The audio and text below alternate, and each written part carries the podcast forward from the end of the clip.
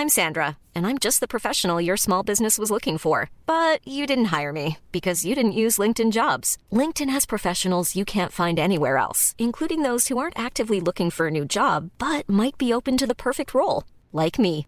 In a given month, over 70% of LinkedIn users don't visit other leading job sites. So if you're not looking on LinkedIn, you'll miss out on great candidates like Sandra. Start hiring professionals like a professional. Post your free job on linkedin.com/people today. There's never been a faster or easier way to start your weight loss journey than with PlushCare. PlushCare accepts most insurance plans and gives you online access to board-certified physicians who can prescribe FDA-approved weight loss medications like Wegovy and Zepbound for those who qualify. Take charge of your health and speak with a board-certified physician about a weight loss plan that's right for you. Get started today at plushcare.com slash weight loss. That's plushcare.com slash weight loss. plushcare.com slash weight loss.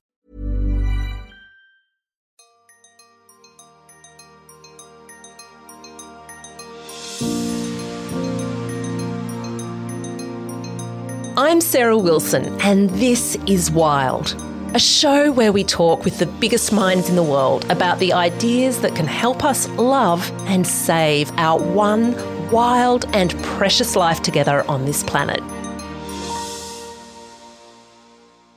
Good morning, everyone, from Paris, where it is raining and cold. This is another episode of Ask Me Anything, where you, the listener, and the Substack subscriber can ask me anything like, and I will answer it each Friday in this bonus episode. So if you would like to ask me a question, uh, you just need to go to Substack.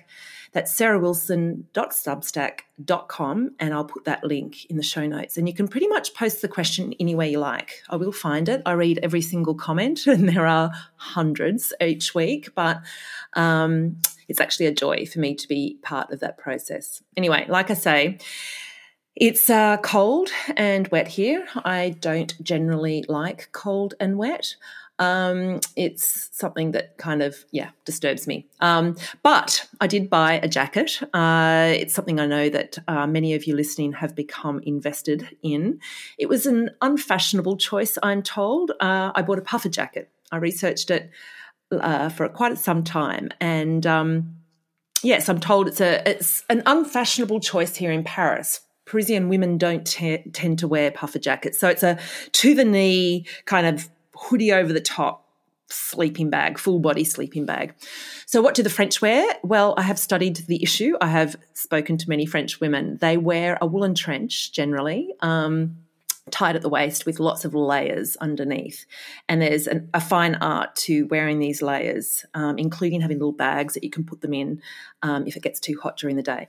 Anyway, um, because I take these kinds of things very seriously, I don't buy more than about three or four items of clothing a year. I asked no less than seven staff at Uniqlo for their advice. And yes, I did buy it at Uniqlo. I looked into the ethics of it all and it stacked up. Anyway, I initially bought a particular jacket uh, which was very, very warm. But there was a guy that I met um, on a dating app. Um, turns out that we've become friends. He's a diplomat or an ex diplomat from Moscow. And he told me that he had the same jacket and that, Sarah, it's a bit overkill. You do not need a Russian uh, strength jacket in, in Paris. Um, especially when it's not even the heart of winter. I'll be away for the heart of winter um, back in Australia. So I returned it and I bought the next one down, which is still a sleeping bag, a full body sleeping bag. Um, but yeah, the upshot is very happy with my choice. I wore it to the Ritz the other night. I was invited to dinner, and I very literally wear it to bed each night. So it serves as a extra blanket. Um, so I'll be wearing the bejesus out of this thing. One one final share on this on this jacket. Um, I'll share a picture of it on the Substack um, post, and again you can check that out. So if you want to see all of this as a video, um, you're listening to it probably at the moment. If you want to see it as a video, I run it as a video, this conversation with myself and you, uh, over at the Substack. Um, and I also have a thread underneath where you can join in the discussion with me afterwards. But anyway, one final thing about the jacket. My friend Celine, who I also met on a dating app here in um, France, and we just both wanted to have another female friend in our lives. She's a doctor, a documentary maker. She sails um, boats um, on a regular basis. And she told me, ah, Sarah, the French style is about your intention. She said, if you are wearing the jacket and you don't care, this is the French style. So we were at a really cool bar um, in the 11th, and I was wearing my sagging leggings and a brown cardigan and the jacket and a beanie. And she kind of waved over my outfit to sort of make her point. Anyway, the guy behind the bar was listening to our conversation, half in French, half in English. And uh, I think he felt sorry for me. He bought me a glass of wine. Anyway, which is not what we're talking about in this Ask Me Anything episode. So let's get to the question I have been asked recently. It's a question that's come from a concerned mother. She's called Emma, and I emailed her to ask if I could give her full name. Her name's Emma Thompson. And this is her question. She's written to me It's my son I wanted to chat with you about. He's 16 and he is a passionate climate uh, activist. She goes on to talk about all the things he's done. He's one of the Schools Strike for Climate national organisers. Um, he was heavily involved in the Move Beyond Coal campaign against NAB. And she's also emailed me to say that he is taking part in today's school Strike for Climate um, protest, and he's one of the main organisers in Victoria. So, no doubt you'll see him there if you're protesting today. She says he literally spends hours each week helping to organise actions with like minded people. As his mum, I'm so proud of him, but also feel sad that this is where he feels he needs to focus his energy. When I was his age, I was dreaming about a future career, travelling, and family, and he's too busy trying to save the planet in order to have a future at all she sort of said, Oh, I know you've done a lot of work in this area in and around anxiety. I'd love you to uh, share your thoughts. I would love you to be able to chat with him as someone who has had so much experience and knowledge in climate related topics, as well as anxiety and the burden a lot of kids are carrying. So, Emma, I, I like the sound of your son a lot. Um, and I have a bunch of thoughts for him and for all of us who are adults in the room listening to this for him, I guess I'm not sure whether he has anxiety. Um, from your question, I can't tell, but it sounds like you're worried that he could. Um, I also spend a lot of time worrying about young people in all of this. And I know many are anxious and depressed and enduring a whole range of issues. Uh, but I keep learning over and over again. And I, am learning the hard way by having my assumptions uh, pulled apart by others, which is the best way to learn. That young people are not always anxious in the way we expect that they might be. So, for instance, I did a podcast this week with. Um, well, I can tell you who it is. Her episode will be coming up shortly with Hannah Barnes. She's the journalist in the UK who exposed um, the Tavistock Clinic trans you know, which is for trans kids. And um, she, uh, she, she and I talk in the conversation about how um, a lot of the kids that were presenting to the clinic before it got shut down, in part because of her research, were anxious or worried about being bullied for being gay way more than about the idea of being trans, which came as a shock to many adults in the space, the carers, the parents, and the doctors.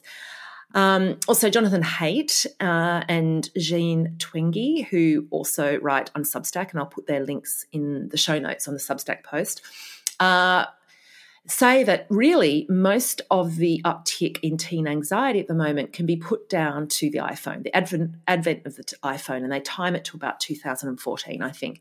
They think that absolutely everything or almost everything that teens are experiencing uh, can be brought down to this this factor.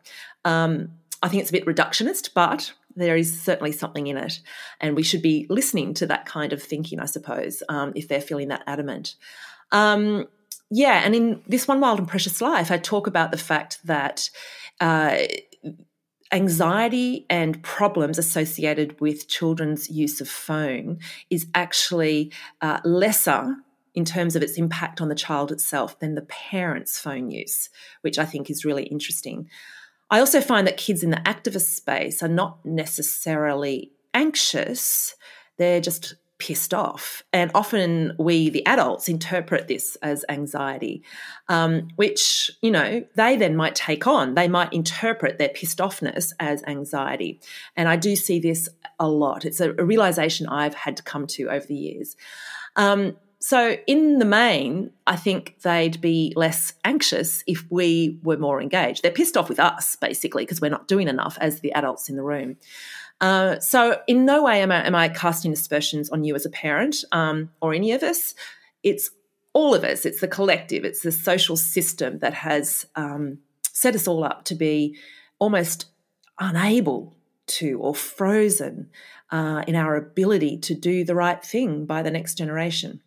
So, okay, so to your son, uh, and I might address this to your son, uh, and I'd love you to show this video to him, Emma, um, if you feel it's appropriate. So, I don't know what your na- name is, but you are absolutely right to feel pissed off. You're right to feel annoyed by the lack of action, the lack of change that's happening, the, the care, the demonstration of care from adults. Adults are being, in the main, a huge letdown, and it's because we are all caught up in the system. And I'm figuring that you probably see this, right? Because you're trying to protest to get us to change our ways. So you're right to be engaged in climate action and to uh, to try to motivate people around you and to expose information. And if you have anxiety, look, this kind of um, activist engagement is the best thing for it. So I write about this in this One Wild and Precious Life. Um, the best way to deal with climate anxiety is to be an activist and I say this a lot, I use this example. Most of the world is in a freeze state, which is one way of dealing with anxiety, right? So there's flight, fight, fawn, and freeze. And we are collectively in a frozen state where we're doing nothing. We're freaked out, but we're not doing anything. Now, the best way generally to deal with a threat is to flee or to fight, and both are actions. In freeze, you know, we're not being active. Um, and so what ends up happening is that we then store the, the stress hormones in our bodies and we don't shake them off. When we're fighting and fleeing, we shake them off. We're not doing it when we freeze. So the best thing that you can do is be active, right? Rather than stay in the frozen state. Um, so be an activist, keep the energy moving, um, keep the rage moving. Honestly, it's a very productive use of your time and your care. And um, I think that's something that I would really like to impart on you. So, I can also recommend my podcast episode that I did some time back with Margaret Salamon. Um, and again, I'll put that in the show notes. She talks about this very issue. She's an expert. She's an, a climate psychologist who talks about all of this. I'll also just highlight how important resilience is. I did a presentation to the National Press Club some time ago on the lack of resilience in young people and what a huge problem this is, and how it's a bigger problem for both young people and our culture than what is being termed the anxiety epidemic. So you can see a bit of a theme emerging here. Um, a big part of why I think, you know, myself and other adults worry for young people is that a generation has been created by us, the adults in the room, that has been cocooned in such a way that they, you, don't have the skills to cope with the uncertainty and flux that is coming our way. So we worry for young people because really we're worrying for ourselves because we've become just as lacking in resilience from the easy life that we have insisted on creating. So I guess I'm wondering if again, you know, we need to reflect on our lack, our fear for ourselves, and and whether you, a young person, you know, is more kind of fed up with all of this and quite ready to adjust. And I suspect that it is the case. I suspect that young people are at a point where they're ready to adjust. So, Emma, perhaps your son can tell me whether this rings true for him. Um, and if any of you have young young kids in your life, um, please, I'd love to hear their thoughts on what I've just shared. So, to this end, I'd also encourage you to listen to my podcast that came out earlier in the week with Paul Hawken, who started out the Project Drawdown book, and um, he's now put out a book called uh, Regeneration. And um, yeah, it's a very powerful interview. And at the end, he shares the commencement speech that he made. And I share that speech. It's the final few lines of my book in this one wild and precious life. But it's a speech he gives to 18 year olds effectively about all of this. So, um, young people listening to this, please go and listen to the podcast where I get Paul to read it. Uh, but you can also read that speech um, in the final chapter of my book. It's pretty perfect for everything I'm talking about here. So, my final thought, which kind of ties all of this together, is that we should try not, this is uh, an edict to the adults listening, we should try not to impose our anxiety and worldview onto young people. It was interesting. I was talking to my friend Kylie, who lives here in Paris, the other night, and it's similar to a conversation I've been having with my dad over a number of years, where it invariably comes up, and I, I imagine many of you listening can relate to this. Many of us feel that we can cope with what's ahead, or at least we feel we must cope with what's ahead. But we will then often sort of jump in our conversation or our concern to young people. We'll say, but what about the kids? How are they going to survive? This is just so horrible that we're leaving this to children. And, you know, Kylie and I get tearful when we talk about it. Um, and shout out to Kylie, who no doubt will listen to this. She's got young kids as well. And to my dad, uh, he does listen to this podcast from time to time. Um, so yes, we we we we often get stuck in any kind of framing around climate collapse, um, civilizational collapse when it comes to children. And so we should, so we should. But I also feel that we could very much be imposing on kids our own limited framing, our own inability to cope with the idea that the world's going to have to change. Many of us as adults, you know, it's a characteristic of being an adult. We're kind of stuck in our ways and we're used to living in a particular way. I don't think collapse, whether it's climate collapse or a broader um, meta crisis type collapse, will be an event as such. It will be a process, it'll be a gradual decline. And I often think for some reason about how if we went back to pre 2014, pre the iPhone, and we were told that our entire lives will be ruled by this small thing that we can hold in our hands. And it will stop us from meeting people in real life. It will destroy relationships. It will damage young girls' mental health. It will, it will, you know, stoke up, you know, global wars, um, it will change the face of democracy. There's no way we could have coped with the idea of that. But of course, it creeps. You know, it, collapse creeps.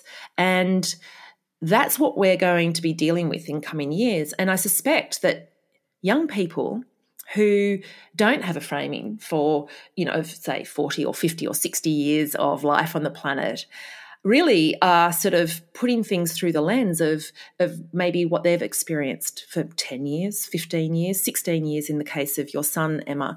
And so collapse to them might not look that much different to what they're seeing going on right now. And to that extent, they're probably thinking, well, we'll just deal with each step as we go, including remaining outraged about the lack of humanity, the lack of care that might be coming from the adults around them and more broadly. So, in some ways, I think it's possible that kids could be better at coping with this um, because they're not locked into a fixed idea of what life is meant to be about. Um, and, you know, I think that's worth keeping in mind. In the thread um, that was attached to the Meg Wheatley episode, which, you know, is just epically wonderful and beautiful. And thank you, everybody who contributed. Somebody chimed in with their experience living in Romania as a child during um, what sounds like a very difficult period. And I've heard stories like this um, from Eastern Bloc countries um, from that time, where it was a very happy time. It was very simple, uh, a lot of poverty. There were days, weeks without food, without fuel, without electricity.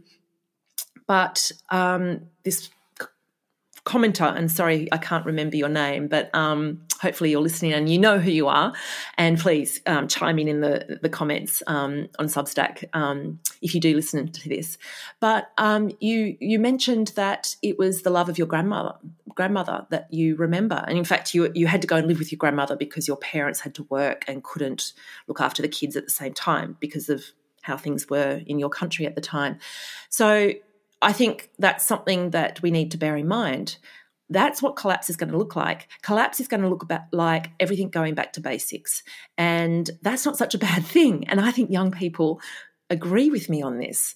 Um, not all young people, of course, but a lot of young people are going, This is insane. This world you've constructed is insane. Can we not go back to simpler times and just, you know, I think as per this example that I mentioned in Romania, what really matters is love.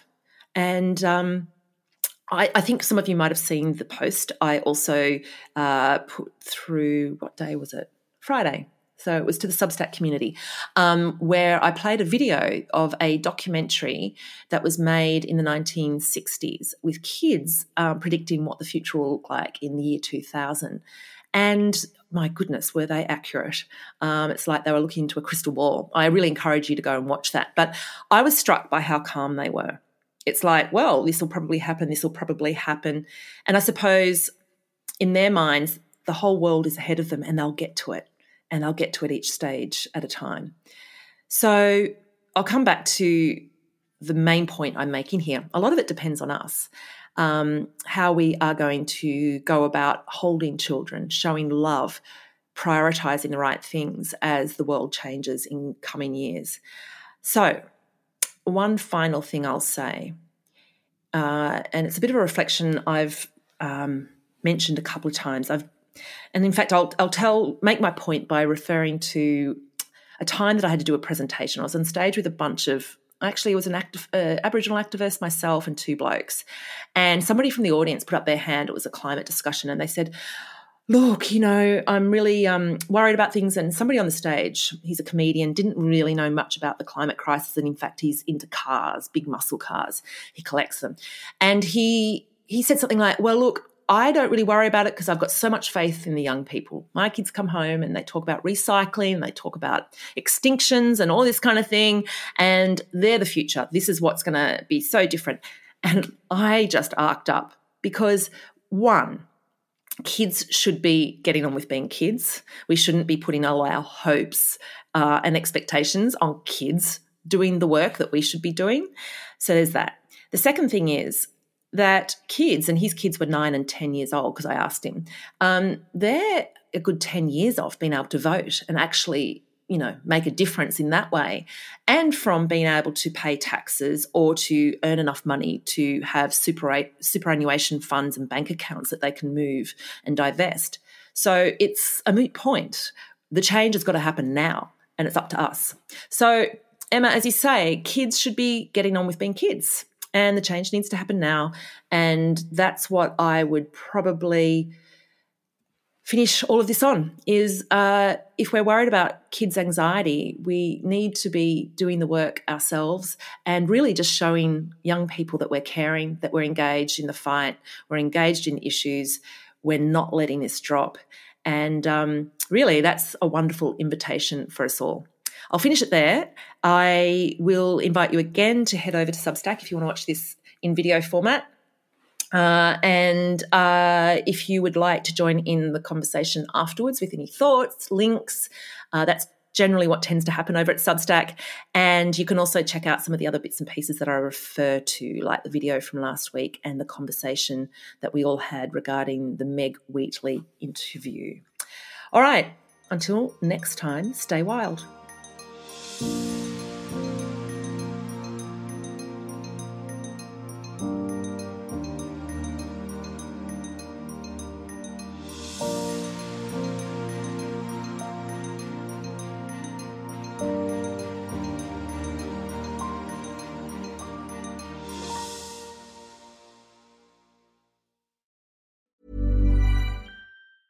Planning for your next trip?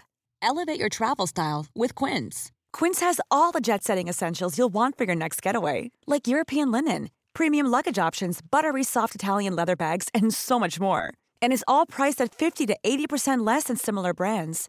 Plus, Quince only works with factories that use safe and ethical manufacturing practices.